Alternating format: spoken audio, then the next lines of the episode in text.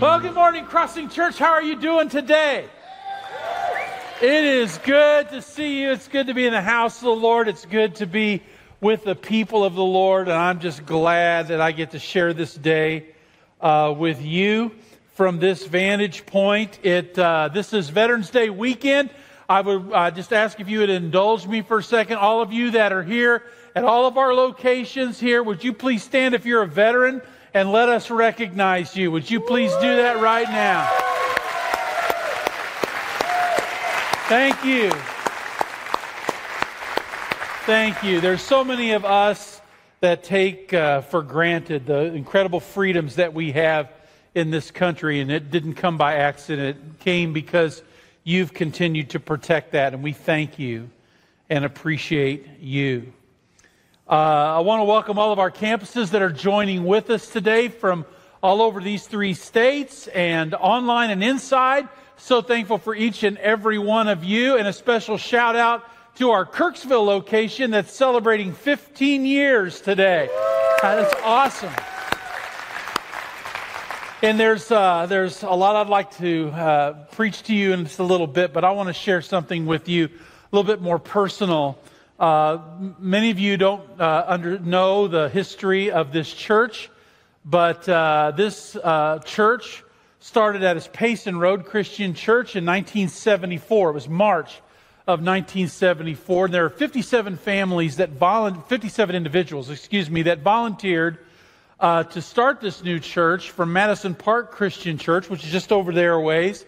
And um, uh, young families at the time, and uh, they.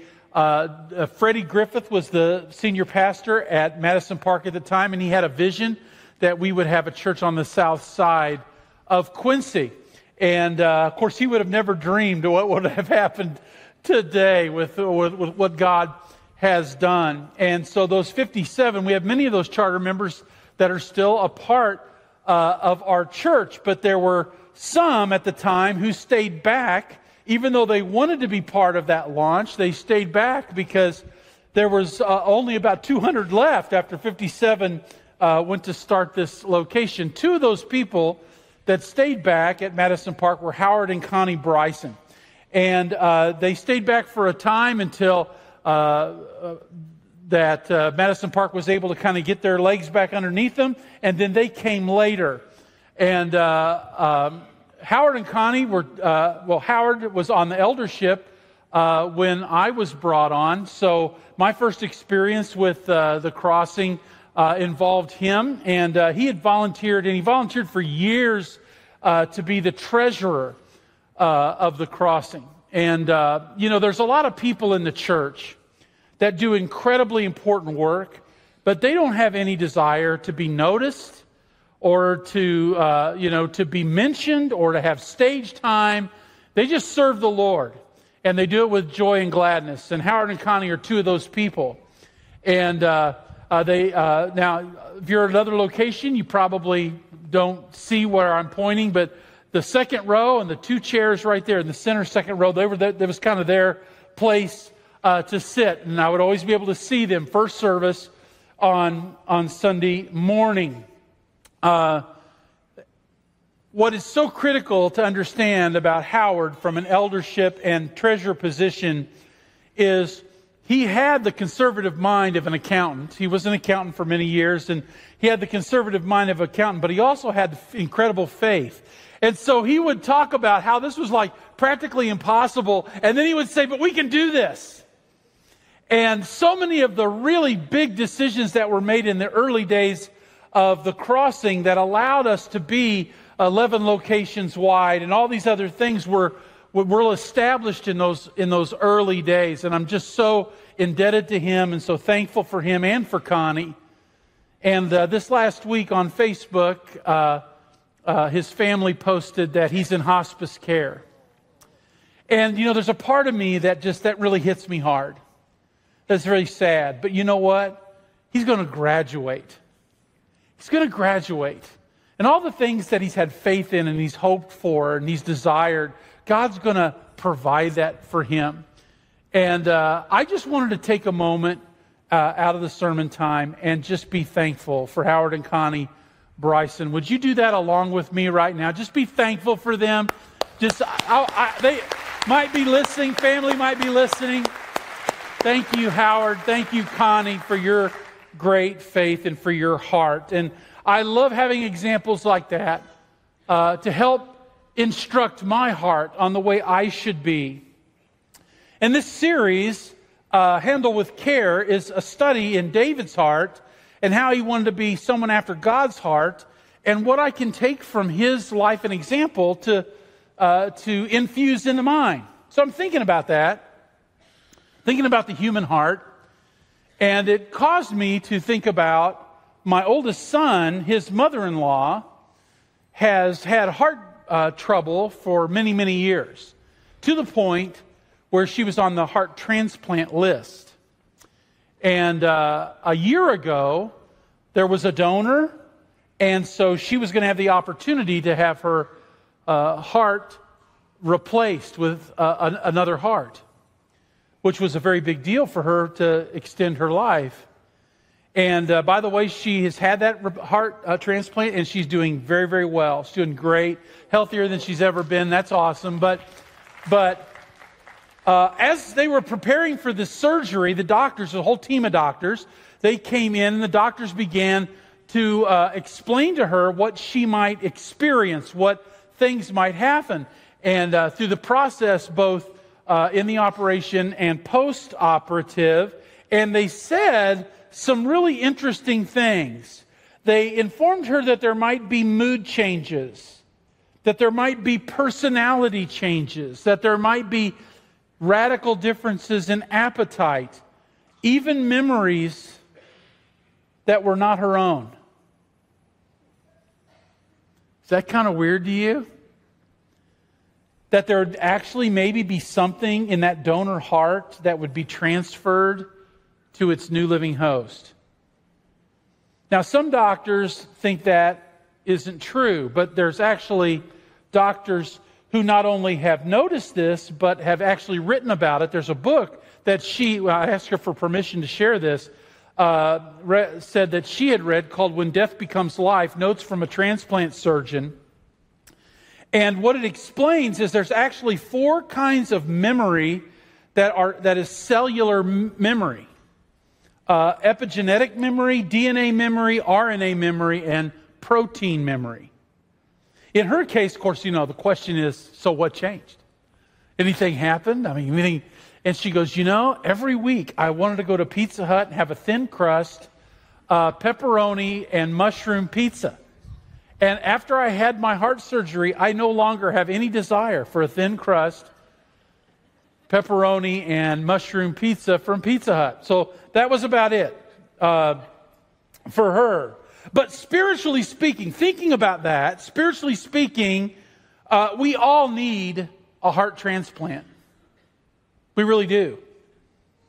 We've been learning about the human heart, and we've been using David as this example uh, because he was described as a man after God's own heart. And I want you to think about that statement that David wanted God's heart instead of his own heart. To be a man after God's heart means you want his, not yours. That he knew that there were a lot of things in his heart that really shouldn't be there or need to be replaced with something better. And you know what? I think we are the same as David there. I think that any of, uh, honest person here right now would say, yeah, there's a lot of things in my heart that probably would be a whole lot better if they were replaced with the things of God's heart. I think we might all agree with that to some extent.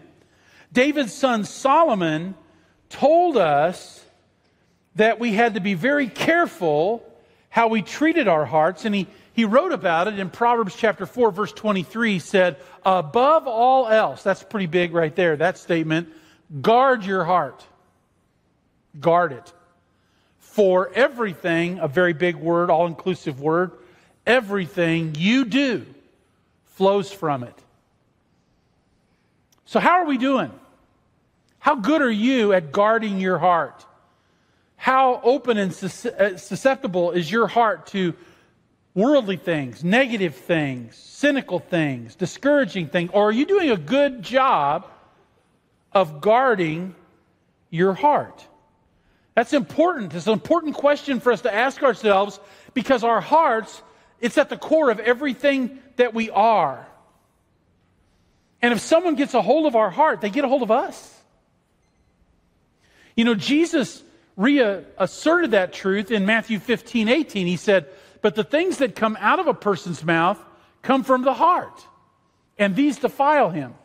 It was said in the context of an argument he was having with the religious leaders who made a big deal about uh, like what kind of utensils you used when you ate, how you prepared your food, and it was all about uh, all, all of this legalism because they said if you didn't do these things in the right way, it, that, that it would somehow pollute you because this stuff would come in through your mouth yeah, and then it would, it would mess up your heart. And Jesus goes, It's not what goes into a man's mouth or a person's mouth that defiles him, it's what comes out of his mouth because it proceeds from his heart.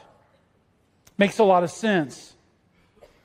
Now, we've learned, now, kind of getting into David, we've learned that David was still just a very young man when he was anointed to become the king of Israel. The time, Saul was the king, a man named Saul. And David honored Saul as king and served the king by soothing him, playing his harp, and when he was having fits of madness, carrying his armor for him. And it wasn't until David defeated Goliath that something radically changed in Saul's attitude toward David. Uh, David and Saul's son Jonathan were best friends at the time. And Saul made David the leader of his army. He, uh, David won every battle that Saul sent him out to fight. And uh, he was universally loved. David was just loved. He was, he was loved by Jonathan. He was loved by the soldiers. He was loved by the people of Israel. But something in Saul's heart grew very dark to the point where he wanted to kill David. That dark.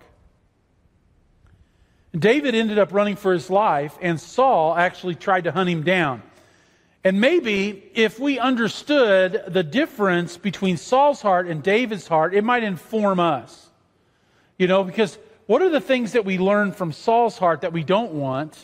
What are the things we learn from David's heart that we do want? And how do we contrast those two to develop a deeper understanding of how to guard our hearts? That's where I want to take you today. You see, what, when you read the Bible narrative about Saul, uh, his heart didn't start out that way. In fact, he was a guy that people would say had everything he needed to have in order to be a great king. In 1 Samuel 9, it said that he was a man of standing. We'll talk about what that means in a little bit. It also said that he was really handsome and that he stood a foot taller, like a head taller, than everyone else, all of the people around him. So he just stood out in a crowd. He was just a bigger guy and it was a nice looking guy and, and people thought really highly of him. He had a great reputation, all of that. But he's also described in 1 Samuel 10, and it goes deeper than just those outward things. It says, Then Samuel took a flask of olive oil and poured it on Saul's head and kissed him, saying, Has not the Lord anointed you ruler over his inheritance? The Spirit of the Lord will come powerfully upon you, and you will prophesy. So he was not only a king, he also had the gift of prophecy. And you will be changed into a different person. So obviously, there were things in Saul's life and his heart that needed radical change. Once these signs are fulfilled, do whatever your hand finds to do, for God is with you. Wow, that's powerful. And as Saul turned to leave Samuel, listen to this God changed Saul's heart. And all these signs were fulfilled that day. So he had all of the had the whole package. Handsome guy, tall guy, man of standing, and then here comes the Holy Spirit and God's going to give him victory wherever he goes and he's and he's got the ability to prophesy as well as that. It's all this stuff. How could he not be a great king? But what does it mean to be a man of standing? You know, that's how you're viewed by other people. That's your rep, right? How you're viewed by other people. And being viewed highly by others, that can be a really good thing. But it can also be a bad thing if you crave it.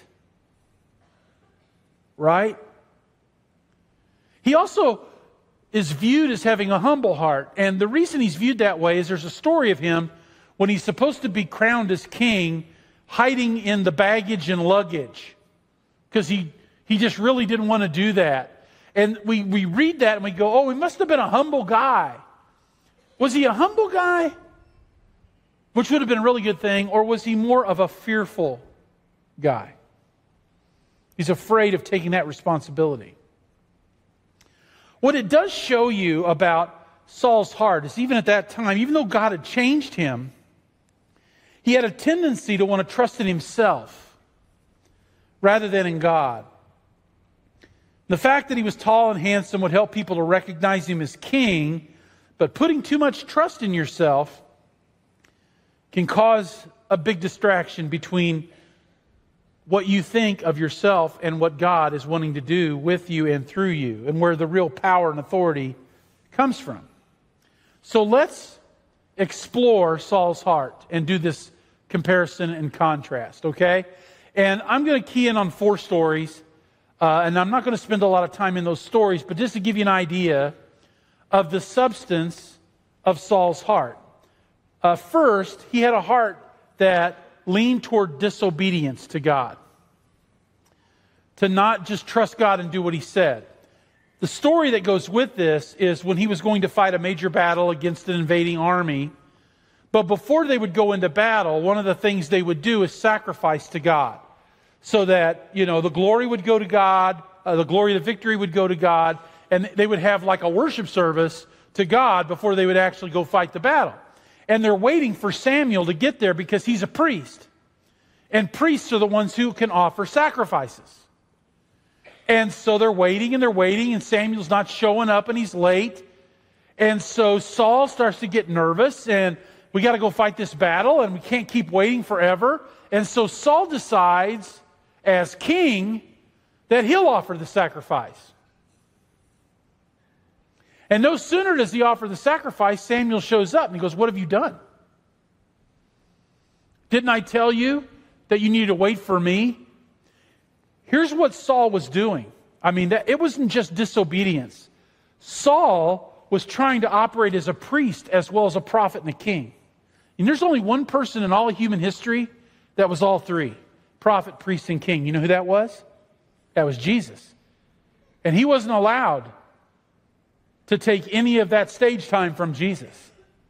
Now, that's something that Saul wouldn't have known at the time, but it was enough for him to just be obedient to what Samuel said. And Samuel said, Because you've been this disobedient in this very important thing, your uh, heirs will not be on the throne. So he was disobedient, had a disobedient heart. Second thing you see is that he had a heart full of pride and selfishness. Uh, that where he thought he knew better than God, like an egocentric heart. There's a story about him fighting a battle with a, with uh, a nation uh, or a group of people called the Amalekites. They went to war against Israel, and he was going to fight for Israel. And uh, Israel succeeded in the battle, but Samuel had instructed Saul that because of the incredible sin of the Amalekites over so many years, he wanted them wiped completely out. So they were supposed to kill every soldier, and they were supposed to uh, kill even the animals. Uh, the Bible uses the term the ban, under the ban. In other words, these are, uh, you, you have to do this. Well, Saul started thinking in his own mind some of these animals are really nice. It's a shame to have to kill all these animals.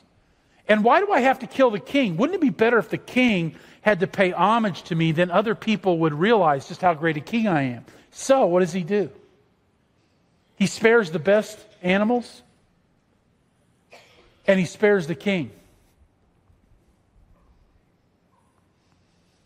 And I remember the story where Samuel comes back And Saul goes, Look, we've defeated the army. Look at all we've done. Isn't this great? And Samuel says, uh, What is this bleating of sheep in my ears and the lowing of cattle? Did you forget what I told you? Did you forget what God told you? He was full of pride and selfishness. Number three, he was full of jealousy. Now, we're going to delve into that deeper in a moment because David became a scapegoat for all of his shortcomings. He wanted to blame David for everything that was going wrong inside of his heart. And number four, he had a heart full of fear. He had a heart full of fear. He trusted in himself and he didn't trust in God. Now, this is how I know this because the last battle that he fought, he died in. And uh, he wanted to know if he was going to win the battle or lose the battle ahead of time. Well, the person that you're supposed to talk to would be a priest or a prophet and seek the answer from God. But, but you know what he did? He went to a woman who was a witch, the witch of Endor, which is a term that the Old Testament uses for a medium. Someone who practices the art of divination, being able to foretell the future, even though he was a prophet himself. Now, what's absolutely interesting about this is that he had already made it a capital offense to be a medium. Except for some reason, even though mediums were either expelled from the country or killed, Saul happened to know of one that was still around. So he was the exception instead of the example. Do you see what I'm saying? He goes to this witch of Endor. Well, I win the battle, and something happens that he doesn't expect. And I don't think the witch of Endor expected it either, because Samuel, even though he had died and been dead a while, he appears and says, By this time tomorrow, Saul, you're going to join me. This is your last day on earth. He was fearful. Now, David's heart was very different than that. And we see it in two times that David had the opportunity to defend himself by killing Saul when he was hunting him, but did not do it. But before those opportunities, those two opportunities, David had no doubt that Saul wanted to take his life. In fact, Saul had tried to take his life four times before that. The first time we read about in 1 Samuel 19 1 to 3, it says, Saul told his son Jonathan. Now, by the way, David was given Saul's daughter in marriage. He was married to the princess, he was married to Saul's daughter, which makes him what relative to Saul? He's Saul's son in law, right? Saul has a son named Jonathan, which is David's best friend, but it's not just his best friend, it's his what? It's his brother in law, right? Saul told his son Jonathan, the father in law told the son in law, all the attendants to kill David. But Jonathan had taken uh, a great liking to David and warned him, My father, Saul, is looking for a chance to kill you. Be on your guard tomorrow morning, go into hiding, and stay there. And I'll go out and stand with my father in the field where you are. I'll speak to him about you, and I will uh, tell you what I find out. Saul was already plotting to kill David and had already assigned people to kill him. The second time he tried, uh, David was playing the harp for him to soothe him, and he picked up a javelin and tried to pin him to the wall with it. Threw it at David. David dodged a, a javelin throw across the table. the third time, Saul sent soldiers to his daughter's house and son in law, David's house, to kill David while he was in bed. But David escaped his grasp. The fourth time, uh, word got to David that, that Saul was trying to kill him. And so he ran to Samuel, the high priest, or the priest, uh, uh, and God intervened three times to prevent the soldiers that Saul sent from killing him. And that time, Saul lost it. He tried to kill his own son Jonathan. He found out that there were a group of priests that had protected David and helped him to escape, 85 of them, and had them all massacred.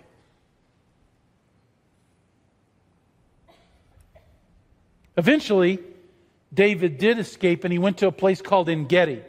Now, I've been to Engedi a couple of times. It's a really interesting place in the southern part of Israel.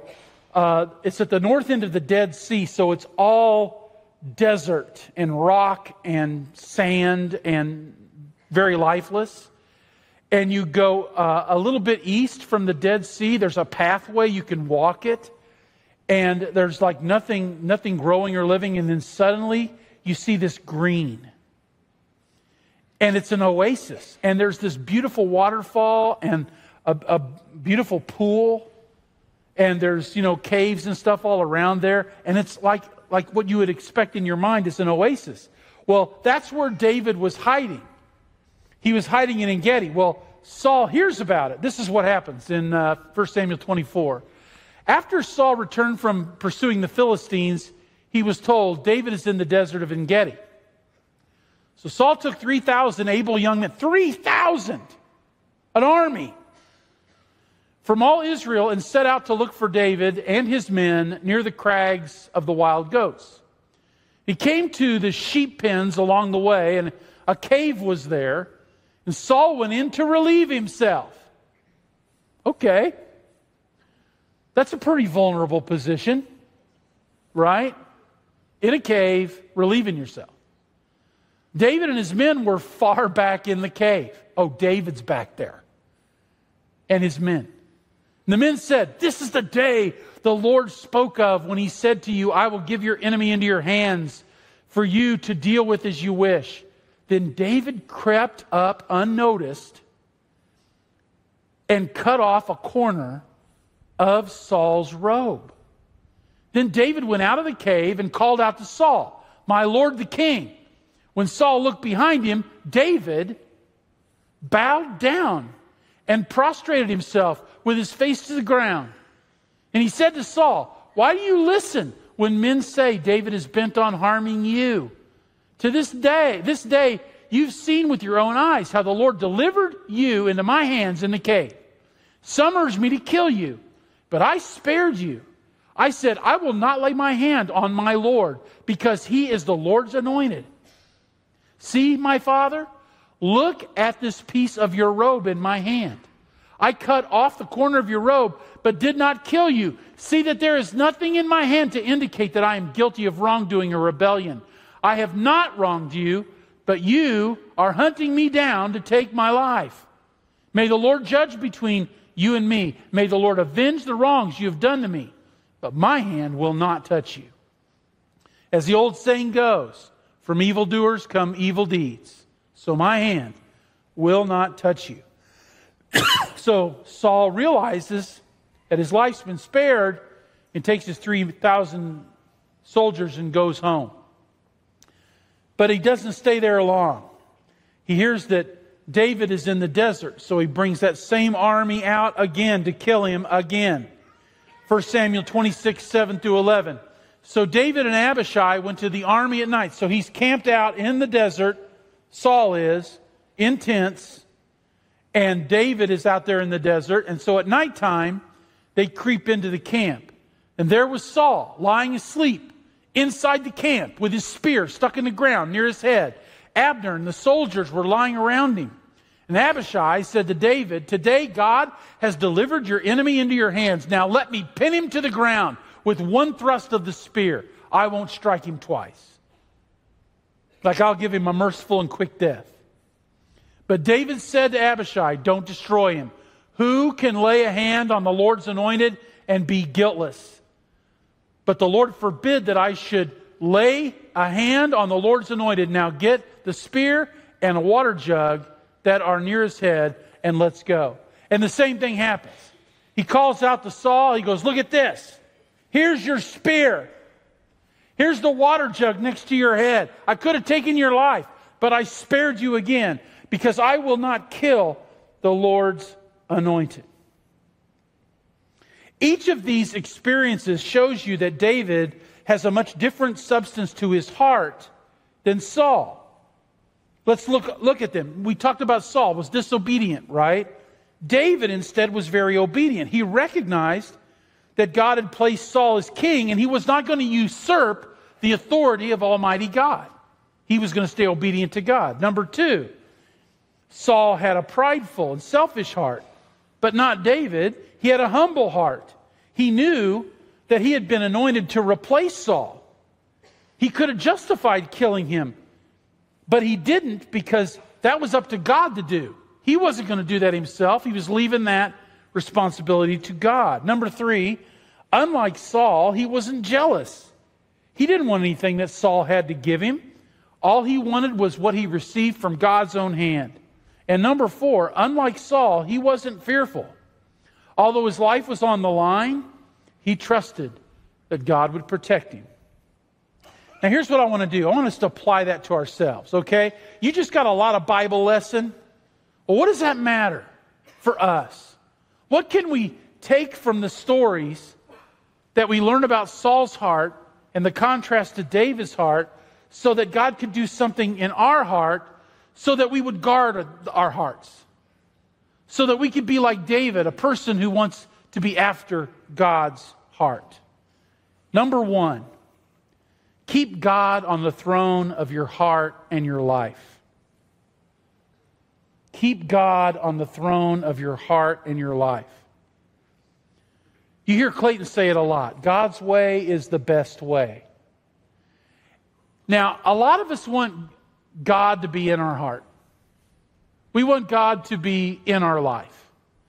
We might say, I want Jesus in my heart, or I want Jesus in my life. But that's really not far enough. God doesn't just want to be in your heart, He doesn't want to just be in your life. He wants to be on the throne of your heart and your life. That's why when people get baptized at the crossing, we don't say, because I want Jesus as my Savior. We say, because I want Jesus to be my Savior and my Lord. We don't want Him to just occupy a place in our heart. We want Him to be in charge of our heart.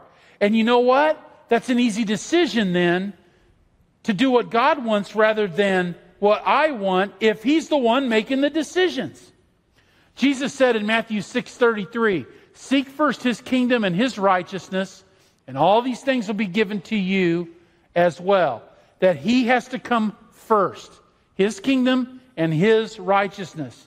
As long as David kept God first, God took care of David's needs. Listen to me. He'll do the same for you. If you keep God first in your life, he will take care of you, He'll protect you. David really wasn't honoring Saul by sparing his life, he was honoring God by sparing Saul's life. Ultimately, this is all about honoring God. It's not very lateral, it's pretty vertical. Number two, don't let the cares of life become obstacles between you and God. You need to turn those obstacles over to Him. In Matthew 6 25, Jesus said, Therefore I tell you, don't worry about your life. Boy, isn't that easy to say and hard to do? Don't worry about your life. What you will eat or drink, or about your body, what you'll wear, is not life more than food and the body more than clothes. You know, Jesus goes on to say, Consider the lilies of the field, consider the birds of the air. You know, they don't look what they don't participate in any of these things, and yet your heavenly Father takes care of them. And if He can, can take care of that, don't you think He can take care of you? You need to recognize that all you have is coming from God and make sure that He's the one getting the credit for that. And when you face a challenge, trust that God is with you and He'll take care of you. You know, we can look at the relationship between David and Saul, and we might argue back and forth whether or not David forgave Saul. But what does that mean? I think a lot of us, we misunderstand forgiveness. We use statements like forgive and forget, which is a complete lie because as much as you like, might like to forget, you can't, right? Or you might think that uh, uh, if, I, if I ask forgiveness, uh, uh, then I should be restored in some way. But that doesn't mean everything goes back to the way it was. And the relationship between David and Saul didn't go back to the way it was. But David was not going to let that become an obstacle between him and God because the primary thing in forgiveness isn't this way. The primary thing is this way. Because when we don't forgive, we don't have a heart that's forgiving to other people, it creates an obstacle between us and God. That bitterness that we let take root in our heart, it can just crack our faith in half over time. And David wasn't going to let that happen. So his forgiveness was, I'm not, I am not going to retaliate against you. The Lord can do what he needs to do with you, but I'm not going to let that become an obstacle between me and my heavenly Father. So don't let the cares of life become obstacles between you and God. Number three, put God first in the most valuable things in your life. Put him first. Matthew 6:21 says, "For where your treasure is, Jesus says, there your heart will be also." That's true, right? But it makes you think of what is it in my life that I treasure? Well, I don't think that's that hard to answer. Here are the three things that I treasure. Ready? My time, my relationships, and my money. Would you agree with that? Like the three biggest things that you might treasure in your life your time, your relationships, and your money. But what's the problem with the way I said that? It's really not my time. Because every moment of my life I'm living out, I'm living by the grace of God who gives me that time, right? It's not my time.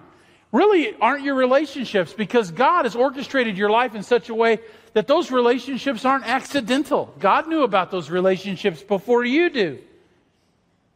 So they're really not yours either. And what about your money? It was never your money. You're a steward of what God has given you, right? Listen to me. It's harder to lose something when you realize it was never really yours in the first place. When you realize that God allowed you to use it, but it's not really yours. Saul was driven mad by trying to hold on to things that were really never his to begin with. The difference in the two hearts is that David put them in their proper place. If I want to have a heart that imitates what David wanted to have a heart after God, I need to make sure that God stays on the throne of my heart and life. I, I need to be careful to guard my heart so that the cares of life do not become obstacles between me and God. And I need to put God first with the most valuable things in my life. And you know what? That can begin here right now and right here. You can't change the substance of your heart by yourself. And some of you were listening to me describe Saul, and you may be identified more with him. Sometimes I do too. But you can give your heart to God. And then He can do things with your heart that you could never do by yourself. And you do that when you come into an intimate personal relationship with Jesus Christ. How are you doing guarding your heart? How are you doing allowing God to transplant the things of His heart into your heart? We're moving to a time of decision.